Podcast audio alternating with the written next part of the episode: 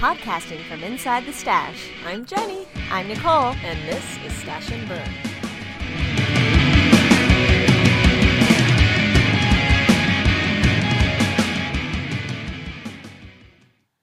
Hello, everybody. It's Nicole. I wanted to keep the podcast going while Jenny was on her maternity leave, enjoying time with uh, Matilda and Harold.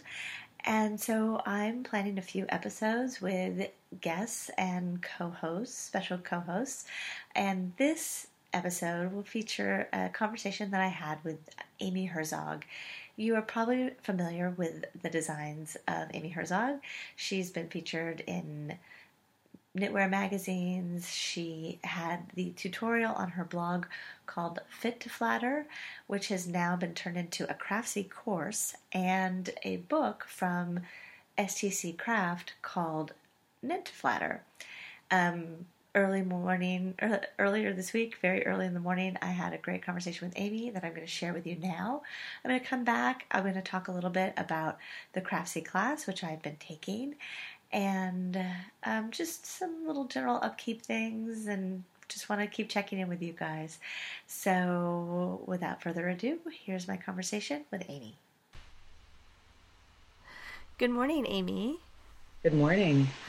Um, I am here on this podcast with Amy Herzog, the um, creator of the Fit to Flatter, author of Knit to Flatter, and the teacher slash host of the Craftsy class, um, also titled Knit to Flatter. Um, and I'm so happy to have you here today. I've been following your Fit to Flatter since your series was on your blog in 2010. And I was super excited to see the book and then really excited also to see the Craftsy class. Thank you so much for having me on. I'm really excited to be here. So, first thing I want to ask, just sort of get the basics. How did you start knitting?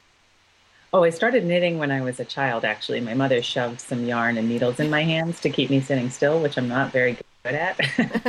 um, and then I picked it up again as an adult. And that's when I really started knitting sweaters um, after, after college. So, but I've been knitting, you know, clothes for Barbie dolls for yeah, 30 years of experience.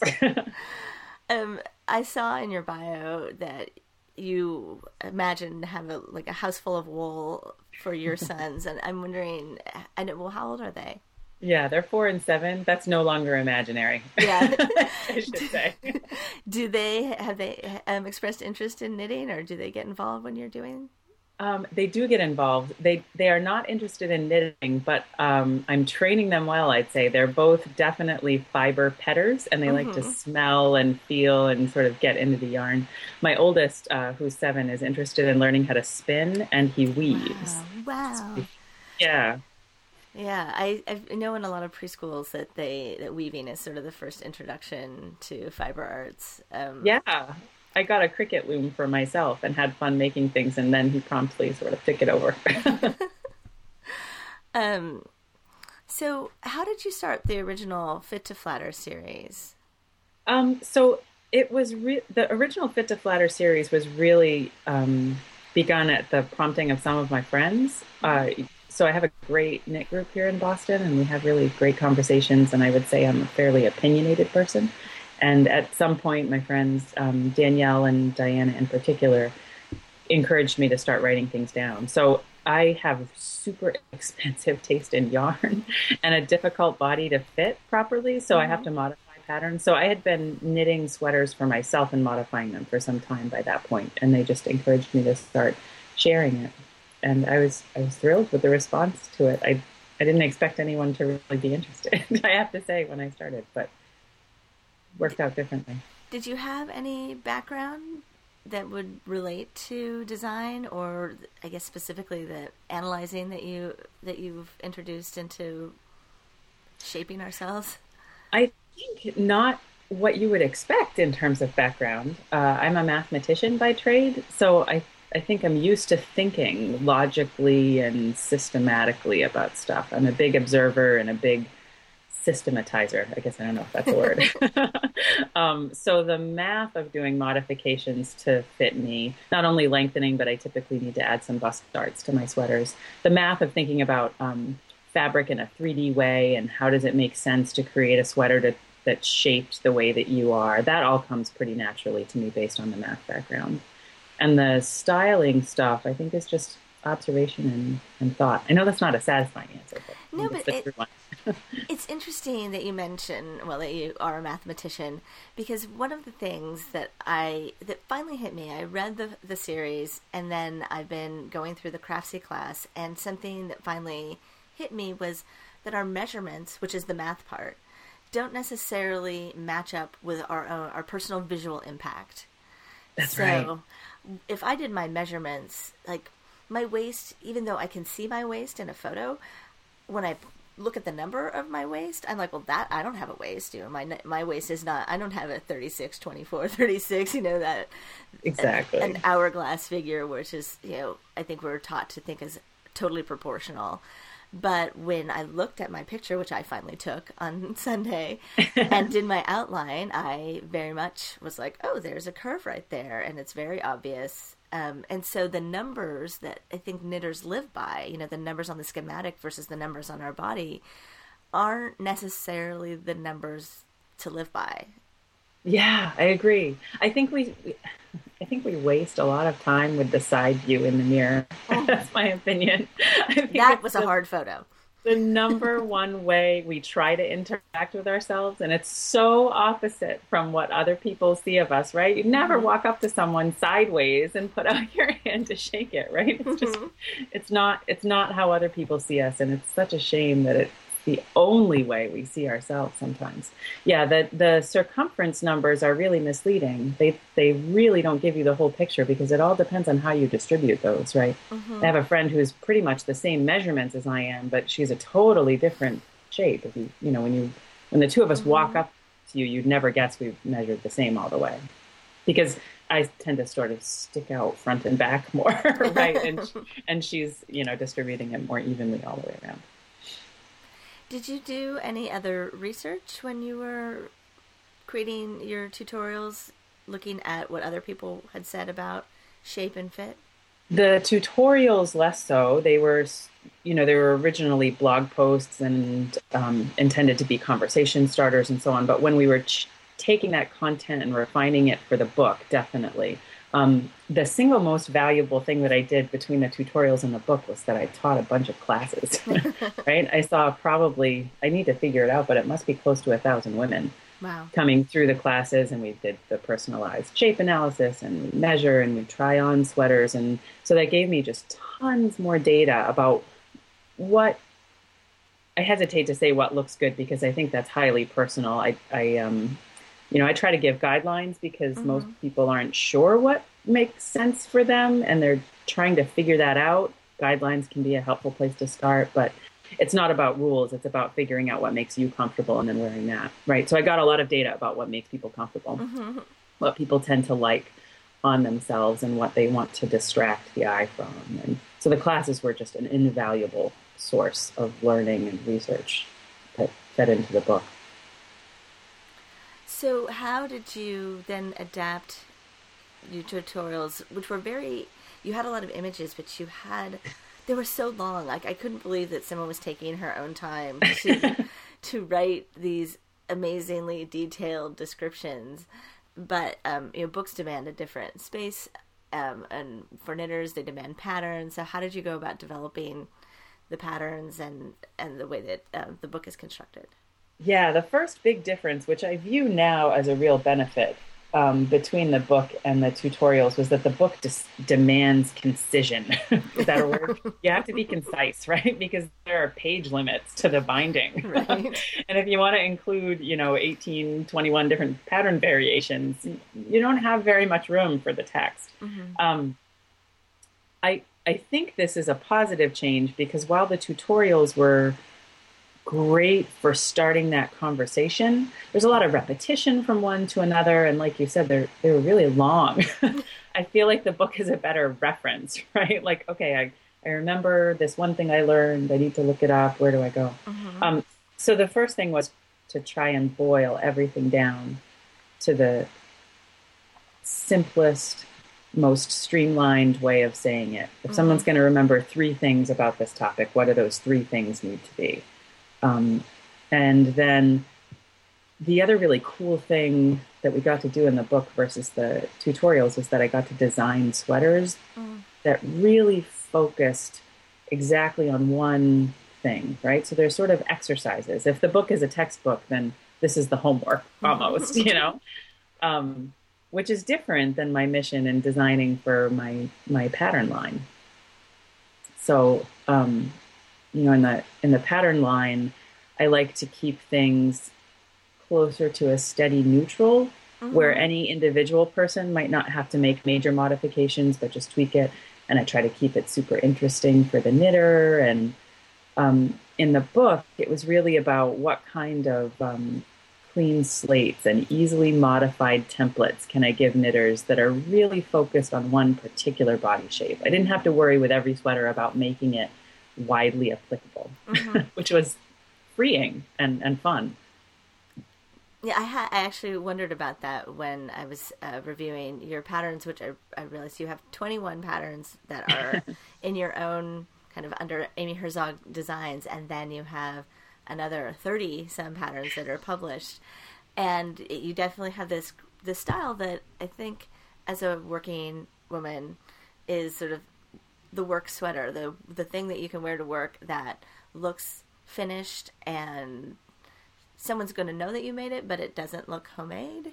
Yeah. And I think that that's also been a big transition in knitting in general in this sort of knitting revolution that um, those complicated sweaters that we all desire to knit, we realize ultimately, if we, ultimately, if we're going to put in the time and the money to knit it, we also want to wear it. And I'm not sure I'm going to wear a giant cable, drop shoulder uh, sleeve cardigan, right?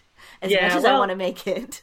They're right. They're different projects. They're mm-hmm. aimed at sort of skill mastery, and you know, this is this is my master project most of the time when I'm picking up the needles these days, at least, I'm in the place where I want to wear what I, mm-hmm. I get mm-hmm. out at the other end. And so what I do reflects that, I think. Not that there's not a place for the other stuff, it totally is. But you're aiming at different things, I think. Um, when you were um, when you were going through the fit to flatter, did you feel like you went through a huge wardrobe shift of looking at everything that you wore? Um, yes okay. and no. I, I I I have to say I take these uh, rules. I'm making air quotes with my hands, right? Um, pretty loosely. I wear stuff that falls outside um, the the strict guidelines all the time because I don't necessarily always want to take my shape and make it look like this oh. sort of misaverage shape. Um, but that said, just after the tutorials finished, I went out and did some workshopping. I had gotten um, a, a, promotion at work and I needed to dress in a slightly different way. I was going to be in front of customers more. So I needed more um, sort of formal business attire. And I tried to eat my own dog food is the phrase we use in the security industry. I tried to follow my own guidelines when I was shopping, and I had a lot more success than I had had previously. When I was trying to think about the lines that the clothing were going to paint on me and how that would interact with my own body's shape, I was I, I picked different things up, and I was happier with the results. It was kind of fun, um, and it has morphed how I dress since then for sure. I actually was I was on the Fit to Flatter boards um, yesterday, and a woman posted this amazing post. It, I think it was just a few days ago, where she posted herself in her biking clothes. Yeah, and um, so it's the the long sleeve shirt with a zip up neck. That's you know something that's not worn to be flattering. It's worn to just you know utilitarian, and her biking pants. And she showed it with the zipper up and then with the zipper down. And this tiny little change made such a huge difference to how she looked. It was it was a really enlightening moment to see just she added that V and all of a sudden like you saw her shape, you saw everything about her body in a different light. Yeah, I love that post. She also sort of took the colors out of the equation and made it more black and white, and it was it was a great um, a great visual reminder of how clothing changes the way we look, and not in a a stifling you must dress this way mm-hmm. way you know just that there are consequences of the choices we make with our clothes so there's this thing that i do in my classes where i have a, a sort of uniform that i teach in right this sort of set of clothing that I that I kind of always wear. And one of the early in one of the early parts of class, I take the way that I'm wearing it when I walk in, and then I change it all up. I roll up my pant legs and I button the cardigan all the way up and I pull the sleeves all the way long. And it's the same clothes worn in a different way. And I just sort of stand back and say, clothing matters. Mm-hmm. How you wear things changes the way that you look. And, you know, both ways that you look are fine based on, you know, what your own comfort level is. But just be thoughtful about the picture you're presenting because it changes how other people see you. Mm-hmm. Um, so you went out and taught thousands of women or a thousand women and you got that data were able to refine your text and then you also have this class on craftsy and um, i'm wondering how how does that compare maybe to your in-person classes it's a good question i think that there's something i think that there's a um, just an inherent and unavoidable loss of personal chemistry and interaction uh, online sure. versus in person, right? There's just no real way of getting around that. And of course, online you can't actually try on the sweaters, which you can in the classes. and it's fun to play dress up. Um, mm. That said, I think I was really excited when Craftsy approached me because I think it's a great option for people who just aren't going to be near one of my classes. Mm-hmm because going from a reference book, even if it has patterns with real women photographed without styling, you know, as far as we could go in the book, there is still something different about seeing it in 3D. Mm-hmm. And I think that the, I mean, I'm interested to hear your thoughts too, but I was really pleased with how well that came across in the Craftsy class. I feel like you can really see in a different way what's going on with our clothes. Well, I haven't had the opportunity to take your class. I think you were out here in California once or twice, but somehow like I didn't know about one, and then I didn't know about one until like the last minute. Yeah. Um, and I would I'd say I'm really enjoying the Craftsy class because I think I'm you know learning modalities are different for everybody, and so I think the book when it comes will be a great reference source for when I quickly want to look something up. The Craftsy class is there for when I need to hear you say something again or see you with one of the models to demonstrate something. Um, and then I think it would still be valuable to be in one of your in person classes to really confirm some of the things that I don't think we're always good at knowing for ourselves. And you get some of that in the Craftsy class. It's really neat to see everybody having posted their their photos and they get feedback from you. One thing I think that still needs to be adapted, or and this is all about users, is responding a little bit to each other. I think yeah. we're still looking to the teacher for the answers and realizing, oh, we can talk to one another. And I think that's something we know in an in-person class. I imagine people give each other feedback. Absolutely, unintentionally, even right. Something happens that's pretty special in an in-person class. Right, exactly. When someone puts on something that is just fantastic, right. and the whole room gasps. Right. Yeah. Um, yeah, I have heard um, several people go the other way, right? People who took an in person class with me at one point are in the Craftsy class and saying, oh, what a great refresher and reminder this is. I really enjoy seeing you again. Um, but it's so new that I, I, think that people haven't had much of a chance to go the other way yet. so it's, it's neat to hear that uh, you think that might be fun. I, yes, I, I, do think it would be a, just a good opportunity to still explore that. Um, especially, I think, if part of the component is the adjusting of sweaters or designing of sweaters. Um, I think that, especially for for people who design, which I'm not a person, but if you're someone who thinks you might design or who designs your own sweaters, um, that your class could be beneficial to talk about. Okay, what are all the different body shapes, and how do we create either like a neutral shape that can be adjusted, or here you want to design for the top heavy knitter, then here's here are the things to think about and the ways to approach it. Yeah, that's a really interesting point. I love I love how this applies to design, not just not only from a designer's perspective, but from a oh, I'm a knitter and hey, sleeve length is something I can change, right? I'm going to mm-hmm. partner with the designer of this sweater so that I get something I love at the end of it. Um, instead of just passing that sweater by. I think that it's very um, the material is empowering in that way. I think all of the different um, formats reinforce and help each other because it's not like this is a an easy topic to grasp and get a handle on, right? It's Right. um it's not a new cast on technique or something. It's a different way of thinking about your knitting and I think that takes time and reinforcement and and space to really come to grasp with. Well, and I think that knitters, again, to go back to that idea of the schematic, or maybe makers of clothes in general, I think this happens with sewing as well, where you have a pattern and it's hard to imagine that, you know, one, that if you aesthetically like something, that it's not going to look good on you. Like, that is, I think, a really hard thing. Because you think, oh, this is something that that just isn't going to work for me. And I come across that in sewing all the time. Thankfully, sewing does not take as long as knitting does. Um, but I think that um, knitters just it's the fit is one of our biggest obstacles. I think so. Yeah, I think so. I, I think that um,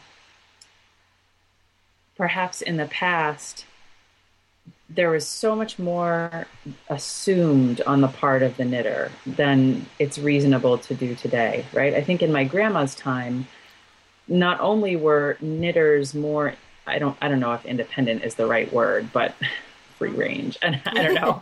but also they were they were all seamstresses too, right? My grandmother made clothes in a variety of different ways. And I think often we struggle with the fit issue now because we're not most of us are not experienced seamstresses. This is not a way of life for us. This is a hobby that we're now using to make clothing, and that's a it's a different starting point.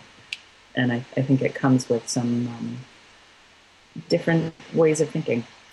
And I think, you know, on top of that, and of course, many people had grandmothers who worked, but my grandmothers did not work. Both of them were beautiful seamstresses. One of them was also a knitter, and she, I'm sure what she knit for was like a combination of utilitarian, but also she could just kind of wear what she wanted. And this is also my grandma. She was just going to do what she was going to do, right? She was very independent and she was going to wear that big cable knit sweater because that's what she wanted. But so many of us, this is something that we shoehorn in to the rest of our lives. And um, and that we want it to be something that we can wear, you know, to work or when we're out with our kids, you know, something or out on a date, you know, we want it to be out in the world and present sort of this other whatever the aesthetic is that we want to present in a different time. Yeah, I think I my own personal desire at least is to have my hand knits blend in seamlessly with the rest of my wardrobe. I, I don't want them to have a different look and feel than the other clothes that I wear. Um, I, I, don't know if that's a more common uh, desire now than it was. I don't know how many people feel the same way that I do, but that's certainly how I approach it. Um, I really want my clothes to to all fit together. So I want to ask you a little bit about construction because you said something that is that's you know not the the common practice I think in knitting as much anymore, which is to knit a, a sweater in pieces. And um, I am going to take that advice. Although part of me was like, "Well, what if I just knit the body in the round and I'll knit the rest of the body in the sleeves pieces?" But, but um, I just wanted to, to get you to talk about that a little bit. Yeah. So so first of all, if, if you have success with a construction style, I am not trying to steer you away from it, Yeah, right? If maybe I- if top maybe you if don't. top down raglans work for anybody listening, there that's great. I'm so happy. Please keep knitting top down raglans. Um, I, I think this is a case again where I'm not trying to steer people away from something, especially if they've had success with it. I'm trying to help people who have never had success get a sweater they love to wear, right? So I, I guess go into the whole construction debate with that in mind. Um, that said, I do prefer to wear seamed garments myself. I have a particularly difficult shape for a top down raglan. I need bust darts and I am lazy. And so those two things together um, give me more success with seamed garments, I think. Um, bust darts can look great in top down raglans, but you have to think about them at cast on time. And I almost never want to think at cast on time. a little embarrassed saying that out loud. Whereas with this a pieced construction, say the only change you're making is a bust dart, you don't really have to think about it until you get to the front, mm-hmm. which I typically leave for last because um, it's often most fun for me to knit. So I try, like, I'm a save my dessert till the end, save my favorite last bite to the end kind of person, and I do the same thing with my knitting. Um, so I do think that seams give you some benefits, um, as unpopular as they are. I think that they give nice structure to a garment. The um, the larger and heavier the yarn is that you're using. So either the larger the sweater, the larger the yarn, the larger the size, and the more dense your fabric is, the more seams are important. Mm-hmm because they provide an anchor point. Hmm. I think you can totally knit the sweater in the round to the armholes. Um, and then if you really hate to seam, um, just seam the shoulders together and then pick up the stitches and uh, sleeves and work them top down. And that's that how really... that's how I knit sweaters. Um, I've it, I've yeah I like the bottom up construction as well. I just have found ways to keep it so that I'm not seaming, and I don't even know that it's that I hate seaming. It's just I found I I taught myself how to do the top down sleeve, a set in sleeve, and I was like, this is so clever. And so I enjoy doing it. It um, is clever. I agree. Um, and I, without, you know, really having done the analysis, I think for a while I wanted to believe I was a proportional shape and I didn't look at myself. And then a few months ago, I was like, all right, you know it. You know you're bottom heavy. Just go with it. And then I took the photo and I was like, yes, there you are. there it is. You're bottom heavy. Um, so in that, and I, I, haven't gotten to anything that you, where you say this, but I just don't think that for me that raglan shaping is flattering for my. It it doesn't accentuate my shoulders. I feel like it draws my shoulders down into a triangle.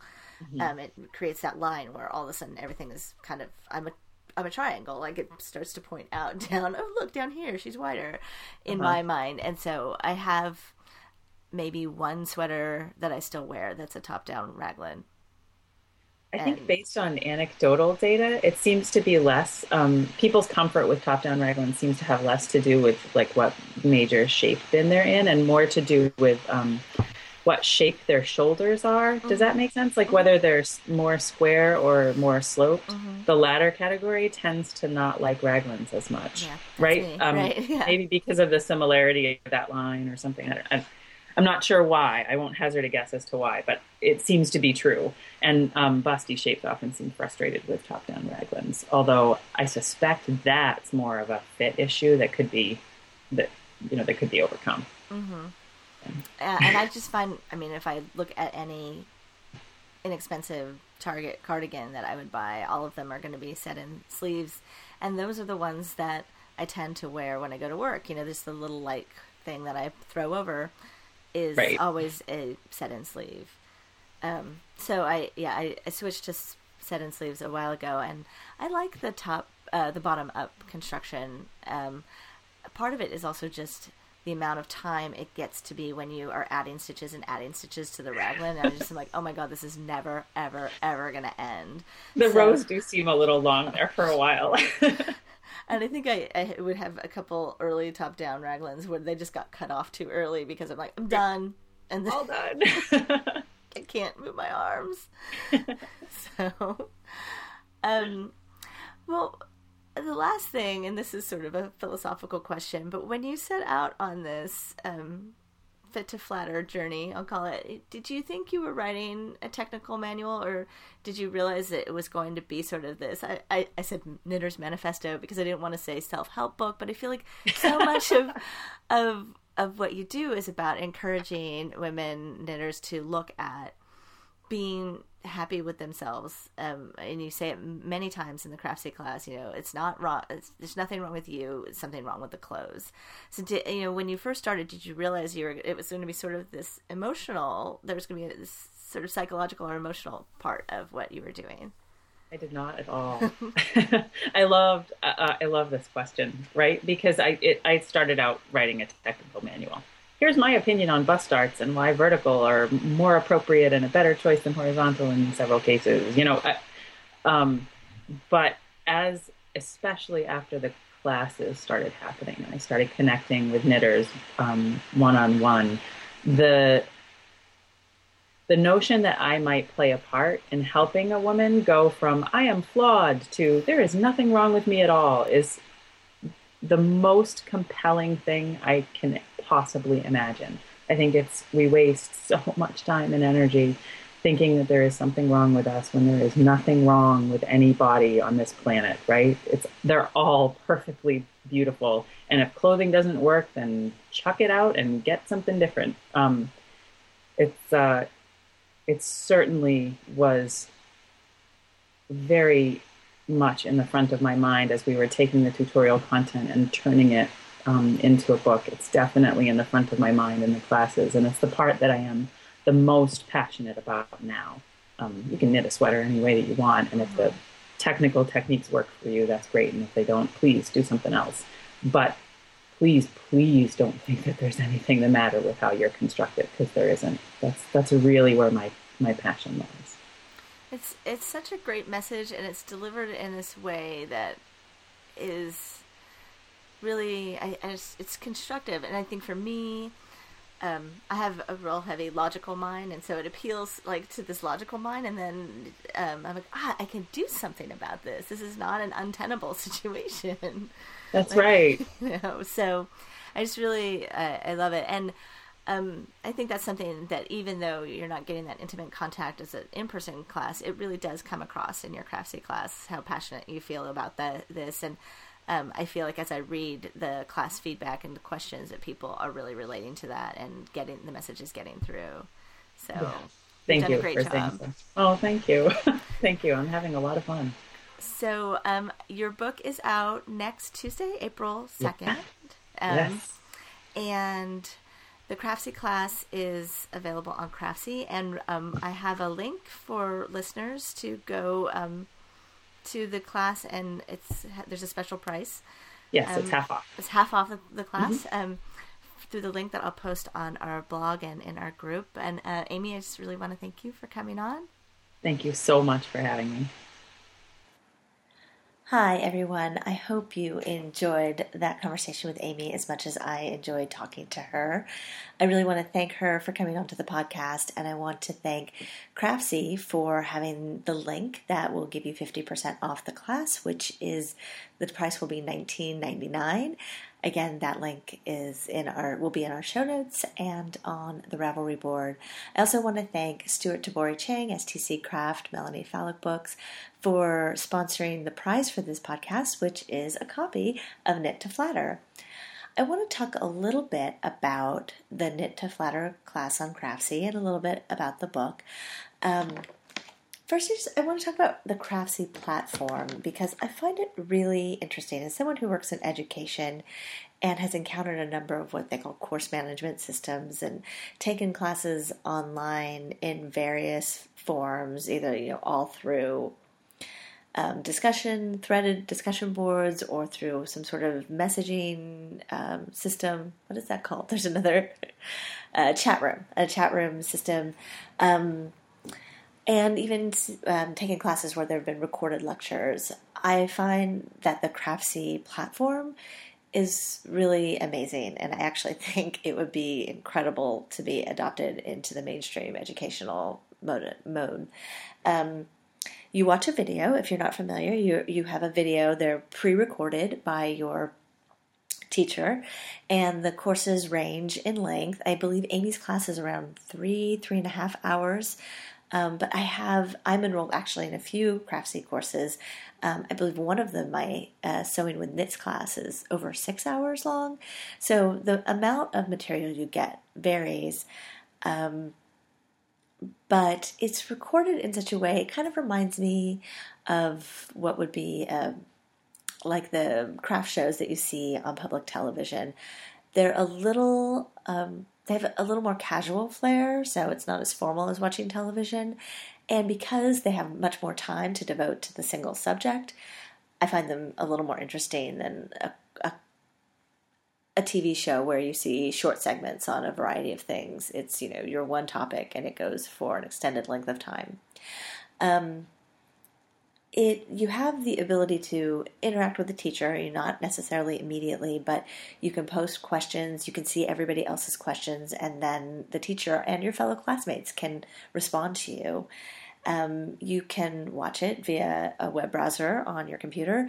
There's also a craftsy app for the ipad and i believe for the iphone which allows you to watch videos um, and comment and do all the things that you can do on the website Although no, that's not exactly true. I don't think the the app is much is a little more oriented towards watching and participating in the classes. Where the website, there are other aspects to the the craftsy world. Um, they, there's some sales that go on of patterns, both for well, at least in the world that I know, like sewing and other needlework. I'm sure there are other things you can buy there. I think you can also buy certain materials via Craftsy as well, but I'm not as clear on that aspect of the business. Um, what I also like about the class is that it allows you to take notes so you can mark in the video a certain space like, oh, I want to go back to that. Or this part is really interesting. I'll need to review. Just you know, make your own notes or, oh, this reminds me too that I need to do X, Y, or Z. So it allows you to keep your own private notes in addition to having a conversation with um, other people. As I mentioned in my conversation with Amy, a little bit of the drawback does seem to be that the interaction between classmates is not um, as robust, it's, especially you know with those of us who are on Ravelry every day, giving each other support and advice and feedback. It's not quite as um, as interactive as that, and um, and it, I see the difference. It is a class. You feel like you're in a classroom setting, and you've paid for this class. So I think there's a little bit of an expectation of of where the interaction should happen. Um, so, oh, and one other thing about the platform that's a little funny is that I wish that the comments that people made were dated, and maybe they are, and I'm just not seeing it. But um, I think it would be helpful, especially as classes continue to be up. So you know, the idea is that the class is not time limited. That this class that Amy has recorded will be up there for you know, let's say theoretically forever. um, so it would be helpful if someone who commented, you know, in March of 2013, it was marked that so that when you're commenting in January of 2015, you know, oh, here's the question that someone asked some time ago. And I think I just, for me, I like to have things organized in a sense of time when I'm looking at a threaded discussion. So that is a little bit of a drawback for me. Um, so Knit to Flatter is not my first Craftsy course, although it's the Craftsy course that I have watched the most of, which I don't know what that says about me, but I, I enrolled in over my kind of sewing binge over the last summer and into the fall. I enrolled in three sewing classes, um, sewing with knits, um, which is taught by Meg McElwee, um, who um, you may know if you're a sewer from the Sew Liberated line and um, I'm enrolled in a serger class and the genius class, the copying a pair of jeans with Kenneth King. Now, um, I will say that the reason I enrolled in Sewing with Knits is there was a discount code that Meg had on her website, and Sewing with Knits is definitely something that I'm I'm interested in doing. So um, I wanted to enroll when I had the discount. Um, the serger class, I, I have a serger that I'm incredibly afraid of and have used very in a very limited way, and so I I uh, have wanted to enroll in that class, and I believe again I had a discount code. Maybe Craftsy was probably having a sale, which is also how I enrolled in the Genius class. So Craftsy, if you get on their mailing list, will do targeted um, discounts and sometimes I've actually seen Groupons that have popped up where you can get any class for twenty dollars. So it's worth it to look for those things. Um, and I will definitely get back to those sewing classes probably when my sewing bug hits. You know, see it's it's um, heading into April now, so any minute now, sewing will come back. Um, but partially because I was talking to Amy, and partially because I'm so excited about this topic, I've I've started to really dive into uh, the Knit to Flatter Craftsy course. And um, one thing I'm doing for myself is I'm watching the whole course all the way through before I get started actually knitting something. And um, I'm just listening, occasionally taking notes, participating somewhat. So I said in uh, my conversation with Amy that I'd finally taken my pictures. So I wanted to talk a little bit about what that means the first part of the Craftsy course really is about um, your own visual impact, impact, and assessing your body type. And so, one of the things that she invites you to do, and really the only way you're going to make this class effective for you, is to take a picture of yourself in a slim fitting shirt and pants, um, and do some measurements that kind of figure out where your hips are in relation to your shoulders and whether they match up and you're proportional, if they don't match up and you are top heavy or don't match up and you're bottom heavy. And then from there, she talks about different the different body types and shows some great demonstrations of what sweaters do and do not look like on people. So the first thing, you know, I did do that. I had my husband take photo of myself. I did a little drawing and is a symbol of solidarity. I will post this in the thread for this episode on our um, on our board on on Ravelry. So you take a picture head on, and then you take the sideways photo, which I'm feeling a little less brave about posting, but perhaps I will.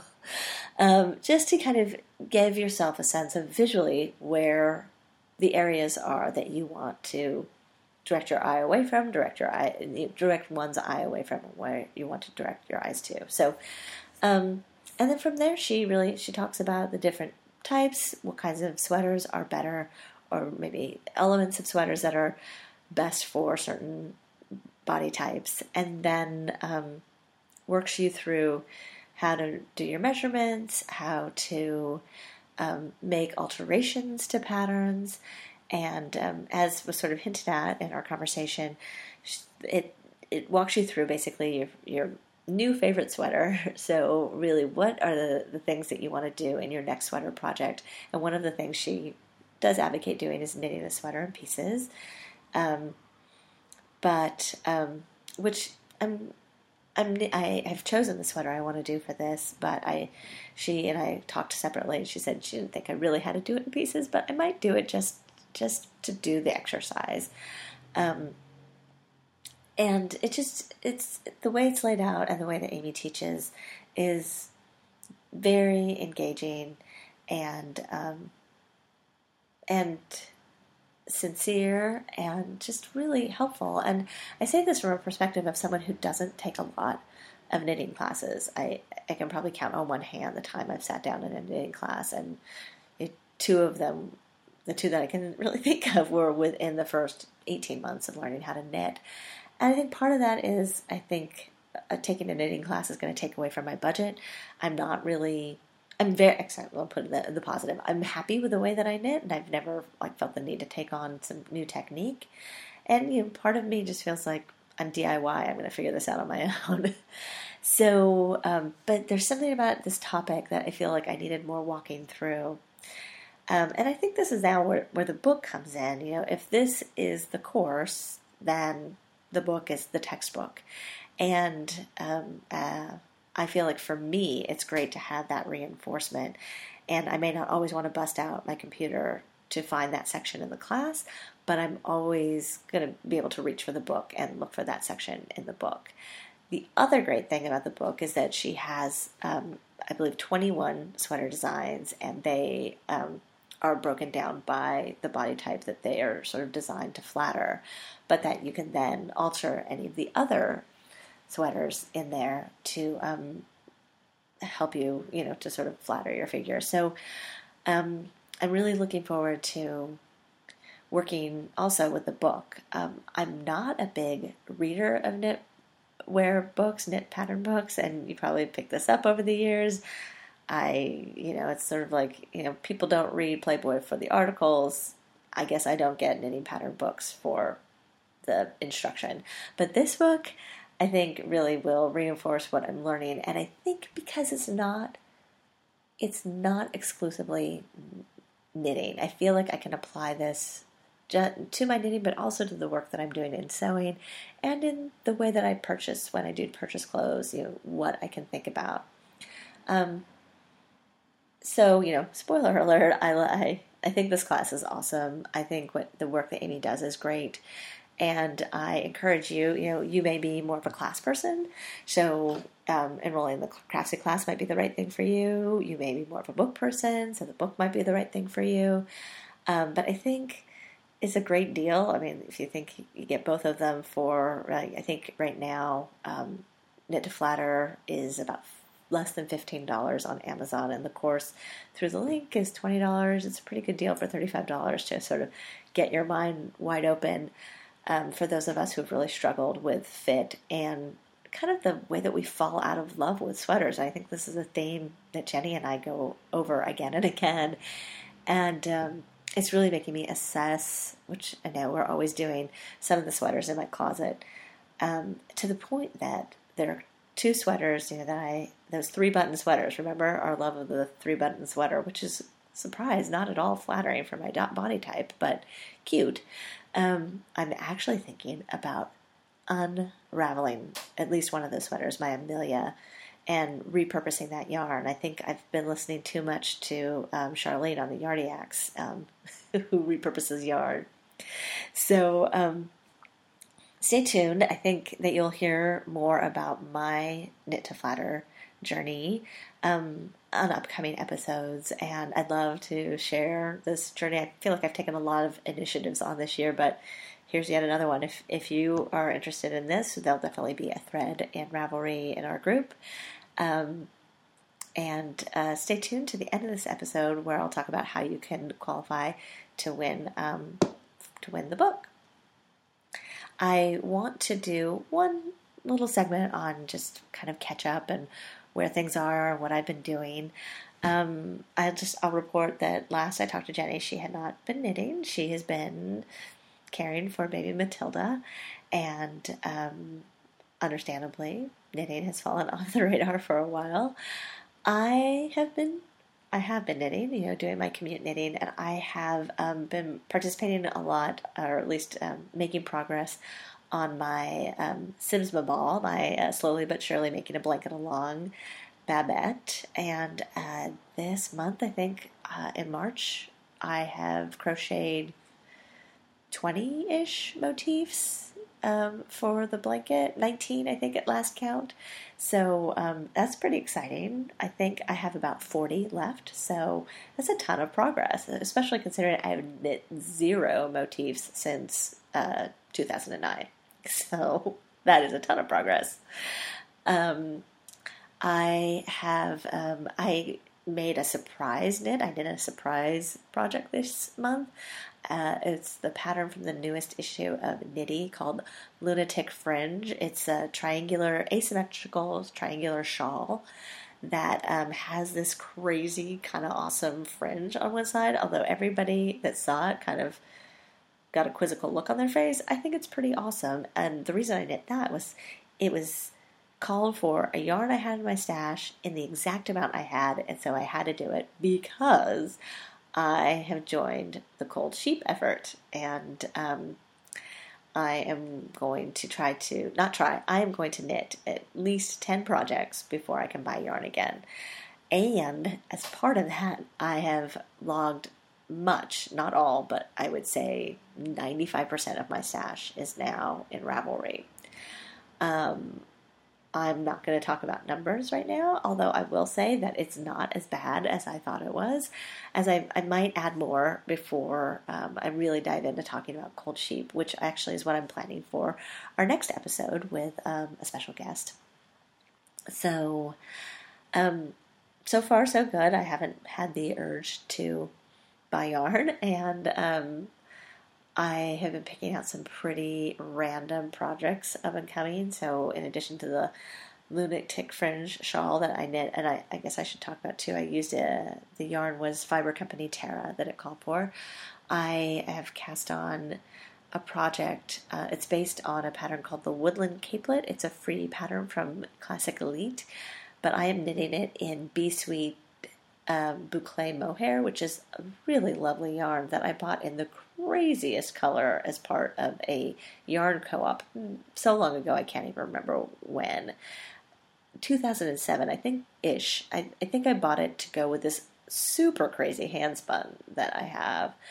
Um, but I'm using the um, this yarn, the Be Sweet uh, Mohair Boucle, in a bright, bright pink to knit the woodland capelet for my younger niece for her, I believe this is her fifth birthday. Yes, she will be five. Um, her older sister has relinquished her love of pink, and now Ida can love pink freely. So I'm knitting that. So it's this is this is so many things going on at once. I'm doing this as part of Uli, the Use It or Lose It challenge. It fits into my um, cold sheep goals, and um, and now I'm doing the Fit to Flatter and the Sims Ball. So I've got a lot of things going that hopefully will keep my mind occupied, so that I do not buy more yarn. I think that if you're feeling tempted to buy yarn and you think you have a big stash and your stash is not in Ravelry, that is a certain cure for wanting to buy yarn. well, not wanting to. It's a cure for actually going and buying the yarn, or at least it was for me. So, um, I will talk about this in uh, more depth on the next episode. I'm going to have a guest co host. I will keep it a surprise for now. Um, and um, in the meantime, you guys keep knitting. You can uh, always get our show notes at stashandburn.com. I am at Stash and Burn on Twitter. I go back and forth from tweeting, but um, you can always follow me. And um, of course, our awesome boards on Ravelry.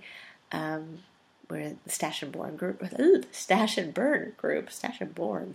I think I had Jenny's Born sweater on my mind.